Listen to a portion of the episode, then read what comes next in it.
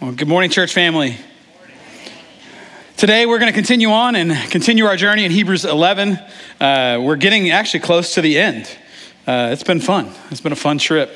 Um, and this week is our second uh, week in the life of Moses. And we're going to do a little more bouncing back between uh, Hebrews and Exodus this morning. So feel free to follow along in your copy of the scriptures, or much of it will be on the screen. Uh, also, happy Memorial Day. Uh, it's, a, it's a weekend um, that, with a purpose. And if you are a, a family that has uh, paid the ultimate price uh, in your family, uh, we want to just say, uh, on behalf of our, our church, thank you.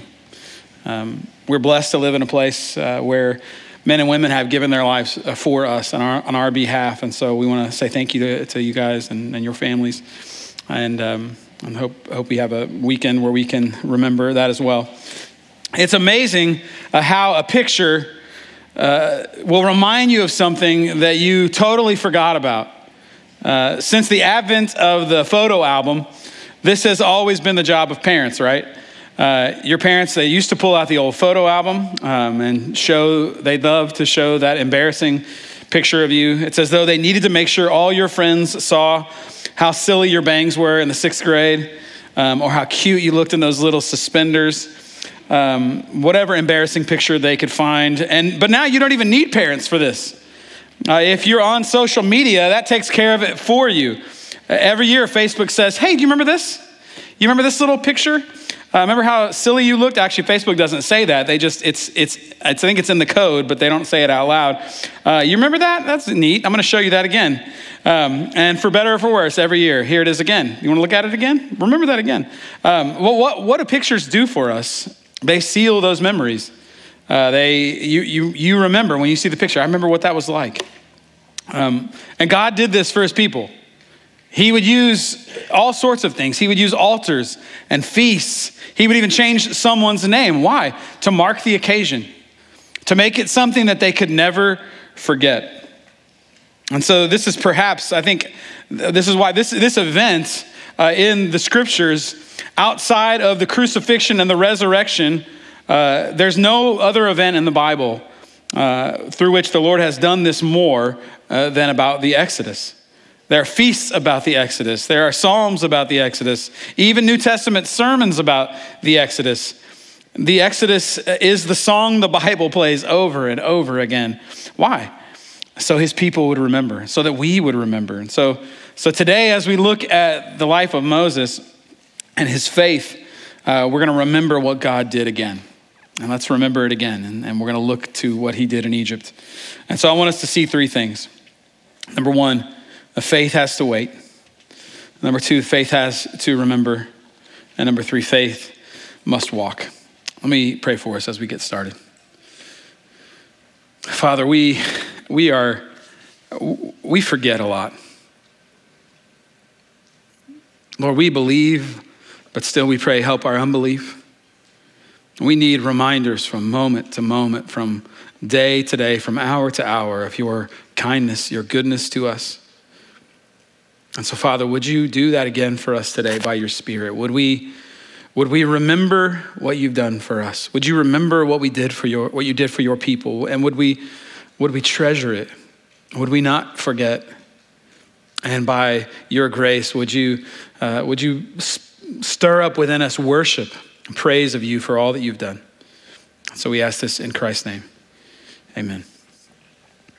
So, number one, faith has to wait. Verse 27 By faith, he, Moses, left Egypt behind, not being afraid of the king's anger, for, for Moses persevered as one who sees him who is invisible. So we hear by faith, Moses left Egypt behind. And it really begs the question uh, Moses left Egypt a couple of times. So, what, which, which time is this talking about? And I think it makes the most sense uh, to see this as the first time Moses leaves Egypt, not the other time when he leaves with everyone else. Uh, but some people will question well, how is that an example of faith? Um, this, this portion of Moses' life is, is interesting. Remember, he was 40 uh, when he refused his place as the son of Pharaoh's daughter. And, and it's as a, at 40 years old, Moses, he, he leaves uh, the palace of Pharaoh and he sees the plight of his people. And this, this, there's this moment, right, of, of righteous anger that Moses has as he strikes and kills uh, an Egyptian who was beating one of the Hebrews. And, and so, was, was this it? Was this the beginning of the revolution, the, the step one of the Exodus? Did Moses stay and fight? No, no, he knew. He knew he wasn't ready. He quickly knew. He was overwhelmed by what he saw happening. He tried to resolve it uh, in his own strength and his, even his own anger. And he, he kills this Egyptian. And even the Hebrews who heard about that were like, hey, is this what you do? Like, is this who you are? You're just going to kill anyone who crosses you? Are you going to kill us too? And then we hear that Pharaoh was angry with him. And so what did he do? He, he ran. He left Egypt and he went out to a place called Midian. And now many would see this and say, you know, that this doesn't sound like a faith story. Uh, there's a lot of there's a lot to like in the story of Moses, but but the way he left Egypt, this doesn't really seem like one that we would highlight, and and yet here we are in Hebrews highlighting this part of his life, and I, I think I think this is exactly this. I think this is exactly a picture of faith. This is exactly what the author of Hebrews is highlighting because, oh, what faith is required to actually wait for something. Moses had been ready, he thought. He was indignant. He was ready to lead the charge against Pharaoh, to stand against the mistreatment of his people.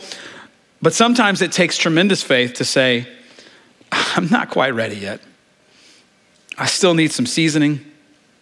I see the opportunity, the need, but it's not my time. In fact, it, would probably feel really good to go for it right then. But wisdom says, wait. And so Moses, he walks away from the battle. And he goes out to the land of Midian for 40 years. And Midian wasn't just next door, it was 300 plus miles away. So this is at least 15 days. For me, it feels like that would be longer than to walk 300 miles. Um, but so sometimes he, there's, a, there's a good opportunity, right? For us, we see good, holy opportunities in front of us. But then the timing is so obviously not the Lord's.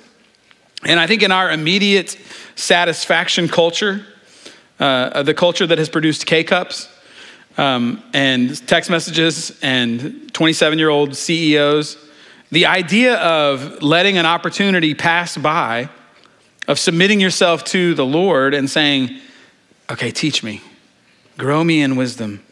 And when the time is right, then send me. That, that sort of patience is rare these days, but it is so important, so powerful. I'm so grateful. Uh, my brother Lawson, um, who is one of our uh, leaders here, uh, when he came to our church uh, to do student ministry, uh, he had there, there, was, there was never any stating, this is what I should do, but it was a, man, whatever I could do, uh, whatever the elders see that, that I could help, however I could help, that's what I want to do. Always humble, always willing to, to stay in the role he's in. And we would ask questions like, you know, what, what do you see yourself doing down the road? Uh, do you see yourself preaching or leading or maybe, maybe even church planting? Uh, and, and, he, would, he would always answer humbly, uh, maybe, maybe the Lord has that in store for me at some point. I, I don't think I'm ready for it, uh, but I want to keep learning. And if the elders see that in me, then, then, then man, I've been, I want you to affirm it. And, and you can always find someone who will tell you, go for it, go do it. But who are the wise ones in your life? The wise ones who will look at you and say, hey, maybe not yet. And who are those wise ones that you'll actually listen to when they say it? Waiting allows for training, for maturity, for, for seeking wisdom from those who've done it before you. Waiting allows room for you to ask godly friends and pastors, mentors, parents, Am I ready for this? Do you see this in me? And being ready and maybe even eager for them to say, hey, not, not yet, just, just a, I see it coming. But wait. And if you have someone that you can trust like that, who can tell you where you still need to grow, Cherish that. Keep listening to them. Praise God for leaders in our life like that. Think for just a moment. Consider the Lord Jesus. Do you ever think how, about how Jesus lived for 30 years as a man before saying, okay, my time is here? He, he, these weren't like dog years. Like, it wasn't like he had like a fast forward button that he could just pull out the remote and just skip ahead.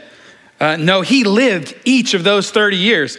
And he learned. He stubbed his toe. He got stomach bugs. He learned a craft, probably slowly, from his father. And he learned from the rabbis. That's 10,000 plus days. I think I did the math right. That's many days filled with hard work followed by just that many nights. And there was no sleep number bed, there was no memory foam. Like these were, these were long, hard years. When you feel like you've waited long enough, look to the patience of your Savior. God waited. Everyone waited.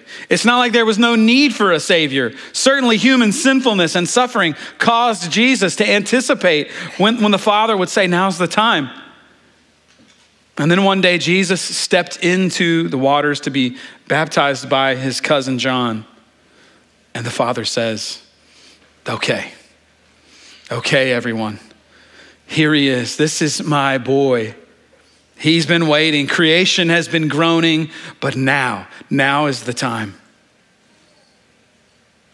So, so we see this as Hebrews jumps from Moses leaving Egypt straight to the pinnacle of his ministry uh, uh in Egypt, back in Egypt. But in between those two verses, there's 40 years in Midian, 40 years of waiting, preparing, maturing. The Midianites were relatives of the Jews. They, they descended from one of Abraham's boys. Uh, so they weren't part of the nation of Israel, uh, but they were cousins. Many in Midian likely still knew of God and feared him. And when Moses arrived, uh, he met seven women at a well, and he defended them against some sort of sketchy shepherd.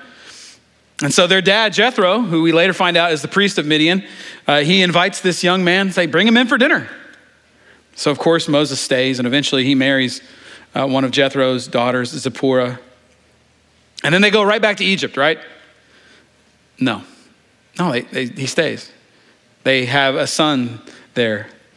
And in a, a chapter later, we see that Moses is shepherding Jethro's flocks. So he's, he's working, he's living a life. And that, but at the end of Exodus 2, we get just a little hint that things are soon going to change. Exodus 2, verse 23 says, After a long time, the king of Egypt died. The Israelites groaned because of their difficult labor. They cried out, and their cry for help because of the difficult labor ascended to God. God heard their groaning, and God remembered his covenant with Abraham, with Isaac, and with Jacob. God saw the Israelites, and God knew. So, 40, 40 more years 40 more years of slavery, of pain. How long, O Lord, the psalmist writes. But in verse 24, God knows. God knows his promise. He knows his people. He hasn't forgotten them. If, if, you're, if you're suffering today, God has not forgotten you. And so, as Moses is out shepherding, God shows up in a burning bush because apparently Moses is going to need a little bit more of a push this time. Uh, as a young man, he was raring and ready to go at 40, but now he's 80, and uh, he's going to live a little bit longer than we do these days. Uh, but but he's still 80 now. He's still got some good years, but but he's settled now. And God shows up and he shows himself to Moses in power. And from a burning bush, he tells Moses, "Hey, take off your sandals. This is this is God you're around." He says, I'm the God of your father, the God of Abraham, the God of Isaac, and the God of Jacob. And Moses responds properly. He hides his face. He knows who God is. And God tells him, My people are in agony. He tells him, Their spirits are broken. But he's telling Moses, Now it's time. I've promised my people a land, and I'm going to rescue them and take them there, and you're going to lead them. You're going to take them back from Pharaoh, out of Egypt, right back here to this mountain. And the man who was ready to fight 40 years ago, he says, mm, Who am I? Who am I that I should bring the Israelites out of Egypt? And I, I think we read this, and I hopefully, hopefully, if you read it charitably, you go, maybe, maybe Moses grew up a little bit. Like maybe he's a little more humble, he understands his limitations a little more, um, but it sounds a little bit like fear, right? And God answered, I will certainly be with you. Um, but that didn't do it for Moses. He says, Okay, but if I say to them, the God of your ancestors has sent me to you, and they ask me, What is his name? What should I tell them? And God replied to Moses, I am who I am. This is what you're to say to the Israelites I am has sent you. So God is giving them his name, Yahweh. Maybe more accurately, I will be who I will be. And then he says, Tell them this I'm the God of Abraham, the God of Isaac, and the God of Jacob. That's who sent you. That's who sent you. This is my name forever. This is how I'm to be remembered in every generation. God is saying, I'm the same God. I've been there. You may have forgotten me, but I have not forgotten you. You are still my people. And then he tells Moses everything that's going to happen. He tells him Pharaoh is going to refuse. And by, then he tells him, by the time that I'm done with Pharaoh, he's going to be giving you riches and money and things just to get out. But even then, Moses is still hedging a little bit. And God lets him go on for maybe like five more seconds. At least that's how I imagine it. Before God finally just says, Who placed a mouth on a human? Who makes a person mute or deaf, seeing or blind? Is it not I, the Lord? Now go, I will help you speak, and I will teach you what to say. Excuses done. So Moses leaves. He leaves with his new family and he goes back. And with the help of his brother Aaron, they tell the leaders of Israel, here's what's about to happen. And over the next several chapters, God brings incredible sign upon incredible sign and plague upon Egypt. Moses and Aaron, they tell Pharaoh, let God's people go. Let, him, let them go and worship him and be free. And, I'm sure Moses sounded way cooler than Charlton Heston, but this is the let my people go scene, right? And with each plague, Pharaoh begs for mercy, sometimes promising freedom sometimes seeming as though he's giving in, but each time when God relents, Pharaoh hardens his heart again and he refuses to let God's people leave. And so God bombards them with plague after plague. The Nile turns to blood, destroying all their fish and their drinking water. An invasion of disgusting frogs, which sounds cuter than it probably really is. Gnats, maybe even lice, come all over everyone on people, on animals. And Pharaoh had his magicians trying to recreate these things for like a second. But once they got to the gnats, they just quit. And when the gnats are gone, it's flies everywhere. And then their financial, their financial capabilities are destroyed as their animals die, as their horses, their camels, their sheep. And that's followed by horrific festering sores on everyone. And still, Pharaoh he stands his ground. How, how does this even happen? How does this happen? When you believe that you are God, then the truth of the actual true God doesn't scare you and doesn't stop you in your tracks the way that it ought. And next, the worst hailstorm ever shows up, crushing all of Egypt's crops and homes. And Pharaoh's like, How about I let a few of you go? God says not enough, and he sends locusts. And every, every crop not crushed by hail is destroyed by locusts. And then lastly, God sends darkness, even the loss of light itself. Their revered sun god, Ra, his power snuffed out. God is bringing judgment, Exodus says, Exodus 12 says, on, on the gods of Egypt.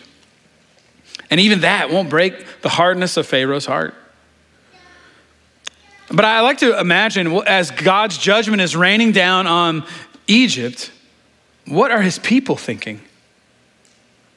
God's people lived in an Egyptian city, an, encampment called Goshen.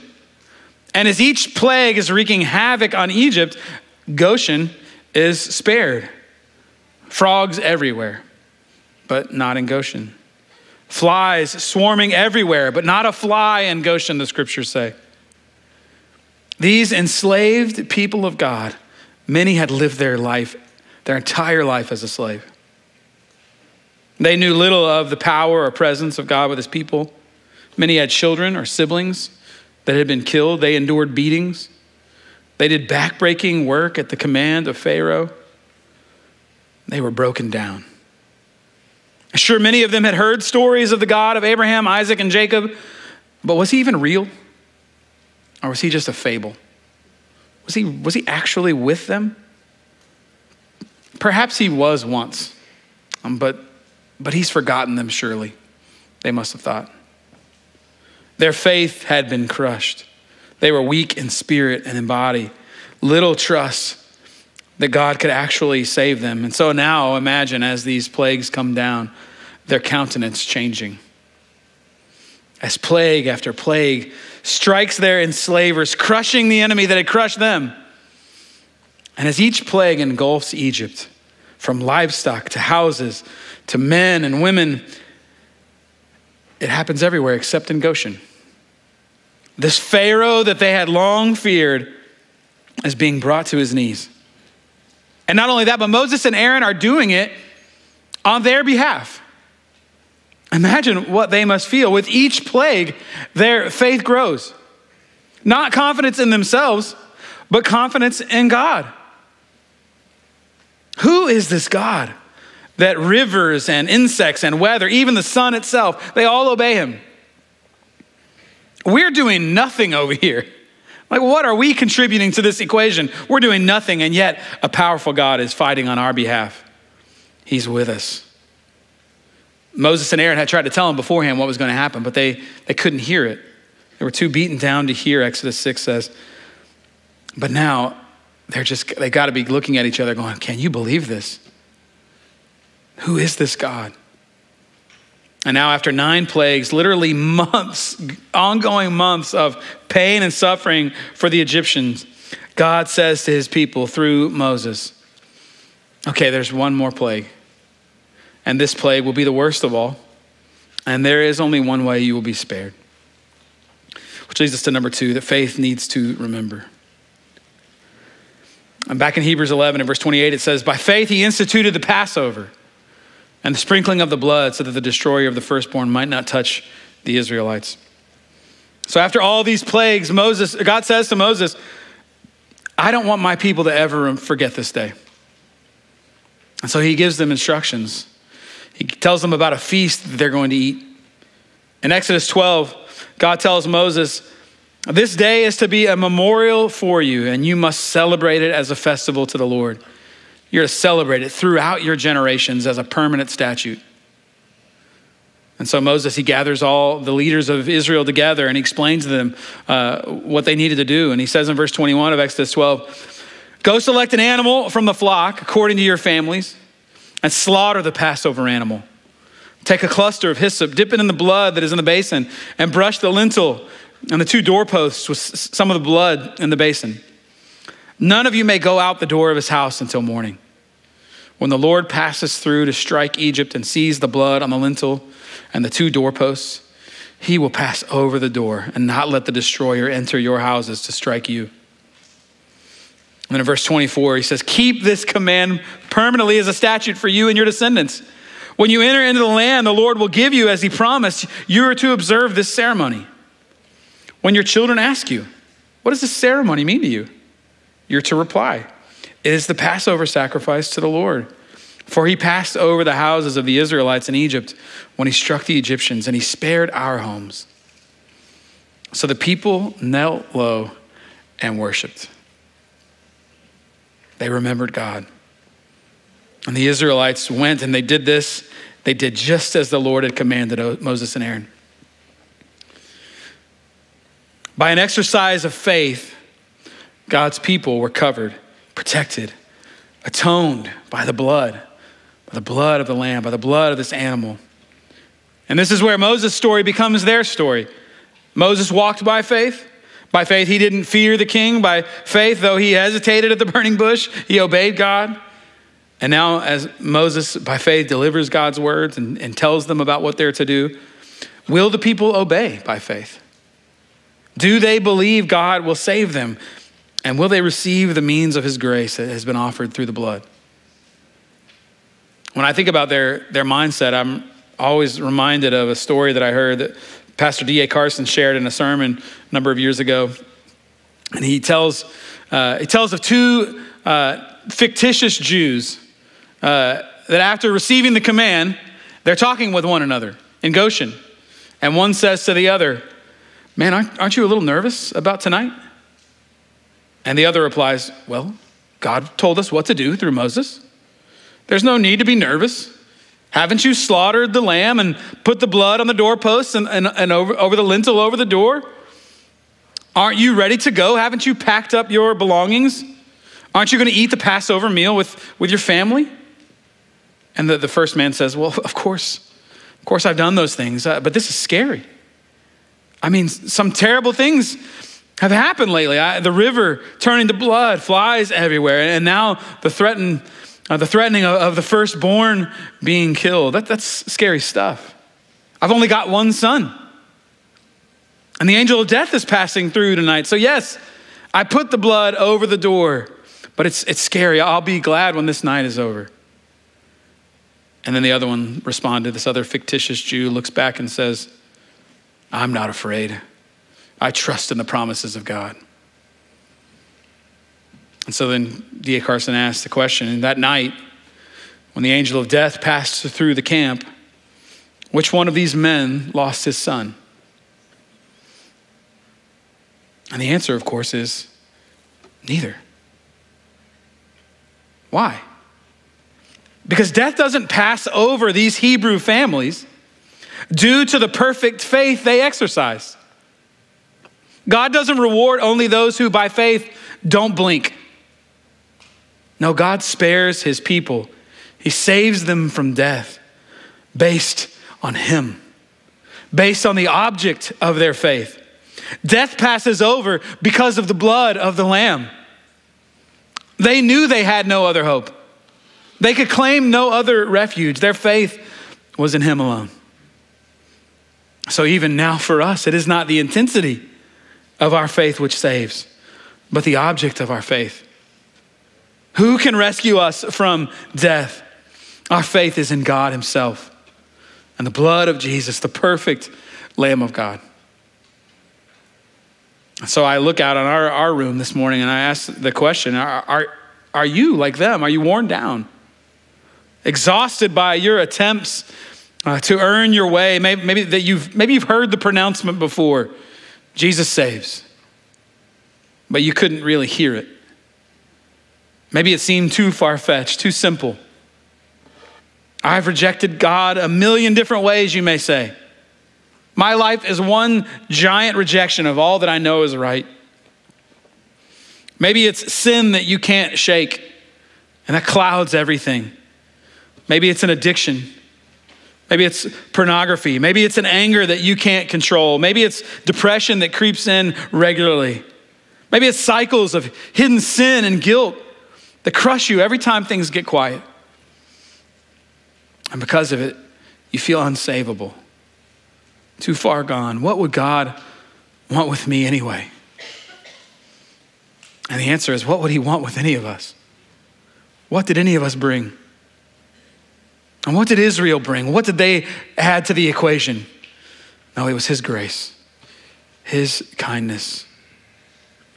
And listen, the Israelites ate this meal uh, that Moses instituted. They didn't just eat it that day, they ate it from generation to generation, from year to year during seasons of wandering and seasons of exile to seasons of rejoicing. And every year they ate it for hundreds of years. I suppose some of them questioned, even as they ate the meal, has God forgotten us again? Maybe he decided we weren't saving. He feels far. I've heard the Exodus story, but I, I have not felt his presence. As they did this, one night 2,000 years ago, the meal was taken again.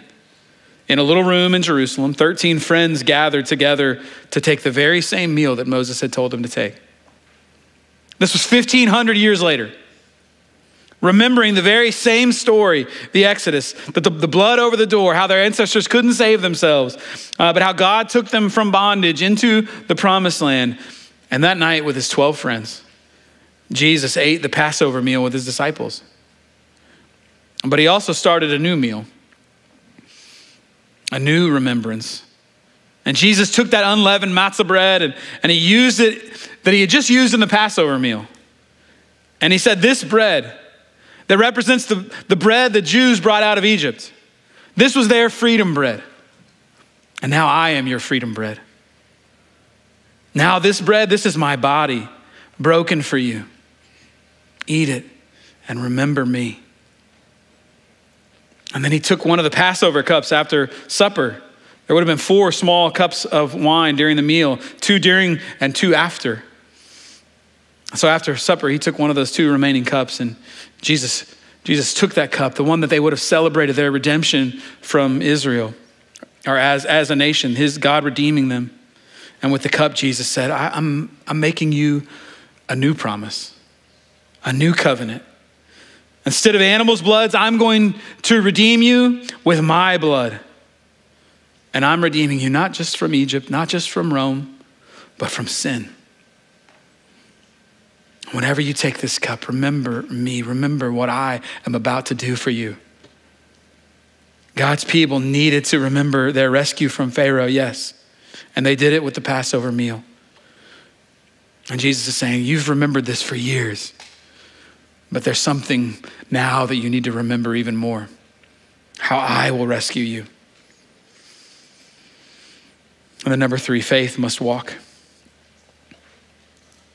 So during the night, back in our, in our story here, during the night, as the Jews woke up, and I, I, I imagine they probably, many of them, didn't sleep, the cries of Egypt would have been unmistakable out their window. God's people had been spared as the firstborn males throughout the land had been struck down by God. And Pharaoh and all of Egypt, they begged. They begged Moses and Aaron, please leave. Take everything. Just leave now before we all die. The Egyptians gave them gold and silver and clothes, everything they asked for, just as God had told them. And as the sun rose, thousands upon thousands of Hebrews walked out of their 430 year old Egyptian prison, the only home that any of them had known. And they marched men, women, children, grandmothers, grandfathers, animals, carts of belongings, dough that they had prepared for the journey ahead, all toward freedom. And this has to be, I, I, think this has to be one of the most surreal scenes in the Bible. I wish we had, I, I, I mean, I would love to just see what was, what this looked like. Such a powerful scene. God's people who had been brought to Egypt uh, through their mistreatment of Joseph, but God used it to, to rescue them from famine. And now, after hundreds of years of suffering and slavery, this little family had become a multitude tribes and families tasting freedom for the first time. Marching in battle formation, the Bible says, with no explanation for how any of this could have happened except for God. And what does Moses have in his little cart of belongings? He's got Joseph's bones, remember? It's happening. The promise of God being fulfilled. Great is thy faithfulness. I like to imagine this as a multi day caravan slash worship service. They're praising him, playing music, ready to follow him, ready to serve him. They're going to go, I'll go anywhere you go. I'm ready for anything, God. We're, we're with you. Look what you've done. And of course, you know it's going to get bad. Like, it's going to go bad in the wilderness. Shoot, people are going to begin complaining in T minus 10 seconds. But for now, just this little moment, it's sweet. Of course, as you know, the story isn't complete until God shows his power once more to complete their escape. God guides them with a pillar of cloud by day and a fire by night, and they set up camp by the Red Sea. And you probably have heard the story, but maybe not. Pharaoh, as he had done so many times before, he goes, Wait, what are we doing? Why are we letting them go? We can't do this. We have to stop them. And so he sets out with his chariots and his men. And when it looks like it's going to go bad, in Exodus 14, verse 16, God says to Moses, Lift up your staff, stretch out your hand over the sea, and divide it so that the Israelites can go through on dry ground. and like the most amazing movie scene ever. It's been captured in movies, but probably never adequately. The Lord blocks Pharaoh, right? So that's that we don't even talk about that part. The Lord sticks the, the pillar of cloud in front of Pharaoh just so he just to hold him off for a minute. And Moses stretches out his hand and the sea spreads in half with a wall of water on either side. And Hebrews 11, verse 29 says, By faith, they crossed the Red Sea as though they were on dry land. When the Egyptians attempted to do this, they were drowned. The entire nation of Israel. So here we've been in this hall of faith and we've seen all these people, and now the whole nation, they're in the hall of faith. By faith, they all crossed the Red Sea. Sure, seconds before that, some of them were going, Hey, Moses, why did you even bring us here? We could have, we'd have been better off to be slaves. You should have left us there. But God is so gracious, right? This is not a moment of chastisement from God. No, He delivers them again, and He crushes their enemies behind them. And I, we read this and we just go, are, are we like them? Are you like them? Do you stand as a recipient of God's forgiveness? In the shadow of the cross of Christ, just as they stood in the shadow of these big walls of water that they just passed through or were about to pass through, and yet still cry out, Where are you, God? Are you, are you with me? What about my job? What about my spouse? What about my family? What about, have you forgotten me? Look to Jesus.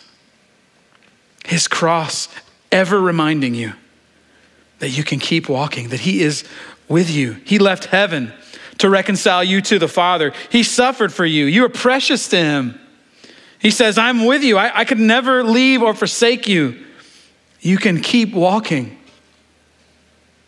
Maybe you feel hemmed in on all sides by sin. Will I ever conquer this? Can I ever be free? Jesus stands ready. He is the Passover lamb for you. His blood, it covers your sin, your doubt. He died in your place and he's alive now, leading you onward. Will you walk with him today? Will you commune with him in his word? Will you depend on his grace?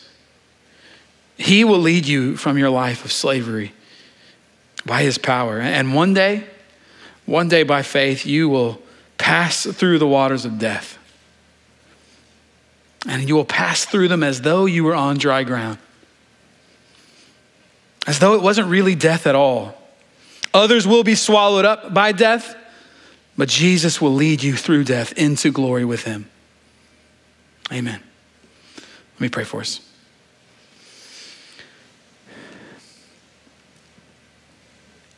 Father, we, we need to believe. We are fickle. We are forgetful. And yet we are recipients of the most amazing inheritance, the most incredible salvation, the most beautiful forgiveness. And we, we, offer, we brought nothing to it. It's all by your grace, all by your power, all by your care for us. And so, Father, this morning, would we be amazed by this?